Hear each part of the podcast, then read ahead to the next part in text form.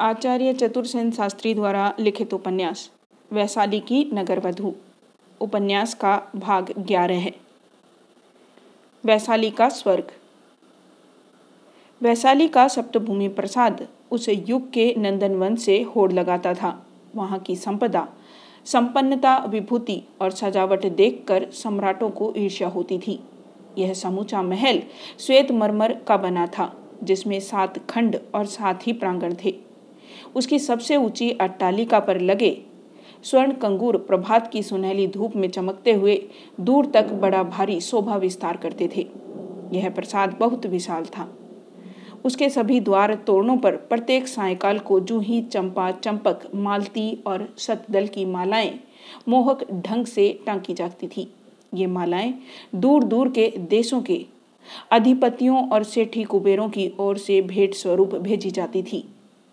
अलिंदों और प्रकोष्ठों में सुख सारिका, मयूर, हंस, करंड, सारस, लाव, तितिर के निवास थे। प्रथम प्रांगण में विशाल मैदान था, जहाँ संध्या होने से पूर्व सुगंधित जल छिड़क दिया जाता था। जो संध्या होते ही नागरिकों, सेठी पुत्रों और सामंत पुत्रों के विविध वाहन रथ हाथी, सिविका, पालकी, सुखपाल आदि से खचाखच भर जाता था। दूसरे प्रकोष्ठ में अम्बपाली की सेना, गज, अश्व, रथ, मेष, गो, पशु आदि का स्थान था। यहाँ भिन्न भिन्न देशों के अद्भुत और लोकोत्तर पशुओं का संग्रह था, जिन्हें अम्बपाली की कृपा दृष्टि पाने के लिए अंग, बंग, कलिंग, चंपा, ताम्रलिप्ति और राजगृह के सम्राट महाराज वैसे ठिजन उपहार रूप भेजते रहते थे। तीसरे प्रांगण में सुनार जड़िए जौहरी मूर्तिकार और अन्य कलाकार अपना अपना कार्य करते थे। उनकी प्रचुर कला और मनोहर कारीगरी से देवी अम्पाली का वह अप्रतिम आवास और उसका दिव्य रूप सत सहस्त्र गुण दे दीप्यमान हो जाता था। चौथे प्रांगण में अन्न, वस्त्र, खाद्य, मेवा, फल और मिष्ठान का भंडार था। देश देश के फलों, पकवानों का वहाँ पाक होता था। बड़े बड़े विद्वान, अनुभवी वैद्यराज अनेक प्रकार के अर्क, आसव मध्य और पौष्टिक पदार्थ बनाते रहते थे। उसकी सुगंध से यह प्रकोष्ठ सुगंधित रहता था। यहाँ भांति भांति के इत्र, गंध, सार और अंगराग भी तैयार किए जाते थे। पाँचवें कोष्ठ में अम्बपाली का धन रत्न कोष बहिवट और प्रबंध व्यवस्था का खाता था, जहाँ बूढ़े कणिक दंडधर कंचुकी और वाहक तत्परता से इधर उधर घूमते, हिसाब लिखते लेन देन करते और स्वर्ण गणना करते थे। छठे प्रांगण के विशाल सुसज्जित प्रकोष्ठ में देवी अम्बपाली अपने चेटिकाओं और दासियों को लेकर नागरिकों की अभ्यर्थना करती। उनका मनोरंजन करती थी और वहीं द्यूत, पान, नृत्य और गान होता था। अर्धरात्रि तक वह गंधर्व नगरी जैसी भूतल पर सर्वापेक्षा जागृत रहती थी। सातवें आलिंद में देवी अम्बपाली स्वयं निवास करती थी। वहाँ किसी भी आगंतुक को प्रवेश का अधिकार नहीं था।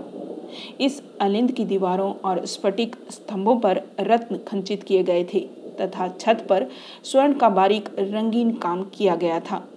बड़े बड़े सम्राट इस अलिंद की शोभा एक बार देखने को लालायित रहते थे। पर वहाँ किसी का पहुँचना संभव नहीं था। दिए जल चुके थे। सप्तभूमि प्रसाद का सिंहद्वार उन्मुक्त था। भीतर बाहर सर्वत्र सुगंधित सहस्त्र दीप गुंज जल रहे थे। दासी, बांदी, चेटी और दंडधर प्रबंधक व्यवस्था में अस्त बाहर भीतर आ जा रहे थे। सेठी पुत्र और सामंत पुत्र अपने अपने वाहनों पर आ रहे थे। भृत्यगण दौड़ दौड़ कर उनके वाहनों की व्यवस्था कर रहे थे। वे आगंतुक मित्रों के साथ गप्पे उड़ाते आ जा रहे थे। छठे अलिंद के द्वार पर प्रतिहार उनका स्वागत करके उन्हें प्रमोद भवन के द्वार पर पहुँचा रहे थे, जहाँ मदलेखा अपने सहायक साथियों के साथ आगंतुकों को आदरपूर्वक ले जाकर उनकी पद मर्यादा के अनुसार भिन्न भिन्न पीठिकाओं पर बैठाती थी। पीठिकाओं पर ध्वल दुग्धफेन सम, कोमल गद्दे और तकिए बिछे थे। वहाँ स्थान स्थान पर करीने से आसंदी, पलंग, चित्रक, पटिक, पर्यंक, तुलिका, विक्तिक, उद्लोमी एकांतलोमी कटिस कौसे और समूरी मृग की खालों के कोमल, कीमती बिछौने बिछे थे। जिस पर आकर सुकुमार सेठी पुत्र और अलस सामंत पुत्र अपने शरीर लुढ़का देते थे।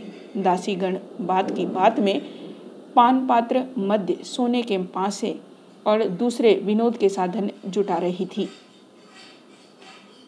धूमधाम बढ़ती ही जा रही थी। बहुत लोग दल बाँध कर द्यूत खेलने में लग गए। कुछ चुपचाप आराम से मद्य पीने लगे। कुमारी दासियाँ पार्सव में बैठकर मध्य ढाल ढाल कर देने लगी। कुछ लोग भांति भांति के वाद्य बजाने लगे। प्रहर रात्रि व्यतीत होने पर नृत्य गान आरंभ हुआ।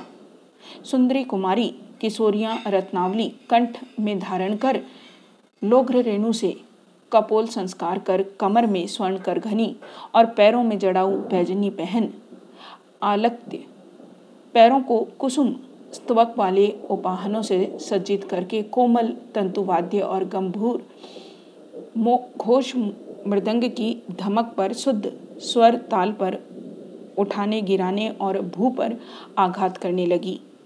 उनकी नवीन केले के पत्ते के समान कोमल और सुंदर देहष्टि पद पद पर बल खाने लगी। उनके नुपुरों की कंकण ध्वनि ने प्रकोष्ठ के वातावरण को तरंगित कर दिया। उनके नूतन वक्ष और नितंबों की शोभा ने मध्य की लाली में मद विस्तार कर दिया। उनके अंशु प्रांत से निकले हुए नग्न बाहु युगल विस्तर सर्प की भांति लहला लहरा कर नृत्य कला का विस्तार करने लगे। उनकी पतली पारदर्शी अंगुलियों की नख प्रभा मृणाल दंड की भांति हवा में तैरने लगी। फिर जब उनके प्रवाल के समान लाल लाल उत्फुल्ल अधरोष्टों के भीतर हीरक, मणि खचित, दंत पंक्ति को भेद कर अनुराग सागर की रसधार बहने लगी। तब सभी उपस्थित सेठी सामंत राजपुत्र, बंधुल विट, लंपट, उसी रंगभूमि में जैसे भूलोक, नरलोक सबको भूलकर डूब गए। वे थिरक थिरक कर सावधानी और व्यवस्था से स्वरताल पर पदाघात करके कामुक युवकों को मूर्छित सा करने लगी। उनके गंडस्थल की रक्तावदान कांति देखकर मदिरारस से पूर्ण मदिक्य सुक्ति के संपुट की याद आने लगी। उनकी काली काली बड़ी बड़ी आँखें। कमलबद्ध भ्रमर का शोभा विस्तार करने लगी। भूलताएँ मत गजराज की मदराजी की भांति तरंगित होने लगी। उनके श्वेत रजत भाल पर मनहशिला का लाल बिंदु अनुराग प्रदीप की भांति जलता दिख रहा था। उनके माणिक्य मंडलों में गंड स्थल पर लगे। पांडुर लोघ्र रेणु उड़ उड़ कर लगने लगे। मणि की लाल किरणों से प्रतिबिंबित हुए उनके केस पास सांध्य मेघाडंबर की शोभा विस्तीर्ण करने लगे। इस प्रकार एक अतर्कित, अकल्पित मधधारा लोचन जगत हठात विहल करने लगी। इसके बाद संगीत, सुधा का वर्णन हुआ। तो जैसे सभी उपस्थित पौरगण का पौरुष विगलित होकर उसमें बह गया। धीरे धीरे अर्धरात्रि व्यतीत हो चली। अब देवी अम्बपाली ने हँसते हुए प्रमोद प्रकोष्ठ में प्रवेश किया। प्रत्येक कामुक पर उसने लीला कटाक्ष पात करके उन्हें निहाल किया। इस समय उसने वक्षस्थल की मकड़ी के जाले के समान महीन वस्त्र से ढाप रखा था। कंठ में महा तेजस्वी हीरों का एक हार था। हीरे के ही मकर कुंडल कपोलों पर दोलायमान हो रहे थे। वक्ष के ऊपर का श्वेत निर्दोष भाग बिल्कुल खुला था। कटी प्रदेश के नीचे का भाग स्वर्ण मंडित रत्न खचित पाटंबर से ढका गया था। परंतु उसके नीचे गुल्फ और अरुण चरणों की शोभा पृथक विकीर्ण हो रही थी।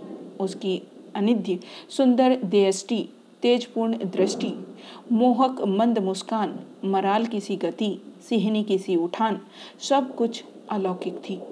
उस प्रमोद कानन में मुस्कान बिखेरती हुई, नागरिकों को मंद मुस्कान से निहाल करती हुई धीरे धीरे वह एक अति सुसज्जित स्वर्ण पीठ की ओर बढ़ी। वहाँ तीन युवक, सामंत पुत्र, उपाधानों के सहारे पड़े मदपान कर रहे थे। मधलेखा स्वयं उन्हें मध्य ढाल ढाल कर पिला रही थी। मधलेखा एक सोड़ सी बाला थी। उसकी लाज भरी बड़ी बड़ी आँखें उसके उन्मत्त यौवन को जैसे उभरने नहीं देती थी। वह पद्मराग की गढ़ी हुई पुतली के समान सौंदर्य की खान थी। व्यासपीठ पर पड़े युवक की ओर उसने लाल मध्य से भरा स्वर्ण पात्र बढ़ाया। स्वर्ण पात्र को छूती हुई किशोरी मधलेखा की चंपक कली के समान अंगुलियों को अपने हाथ में लेकर मदमत युवक सामंत ने कहा मधलेखा इतनी लाज का भार लेकर जीवन पथ कैसे पार करोगी भला? तनिक और निकट आओ। उसने किशोरी की अंगुली की पोर पकड़कर अपनी ओर खींच लिया। किशोरी कंटकित हो गई। उसने मुख कटाक्ष से युवक की ओर देखा।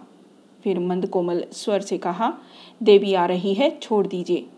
युवक ने मंद विहल नेत्र फैलाकर देखा, देवी अम्बपाली साक्षात रति मूर्ति की भांति खड़ी बंकिम कटाक्ष करके मुस्कुरा रही है। युवक ससंभ्रम उठ खड़ा हुआ, उसने कहा, अब इतनी देर बाद यह सुधावर्षण हुआ। हुआ तो? देवी ने कुटल भूभ्रंग करके कहा, किंतु तुम्हारा सौदा पटा नहीं। क्या युवराज? कैसा सौदा? युवक ने आश्चर्य मुद्रा से कहा। अम्बपाली ने मध्य लेखा को संकेत किया। वह भीतर चली गई।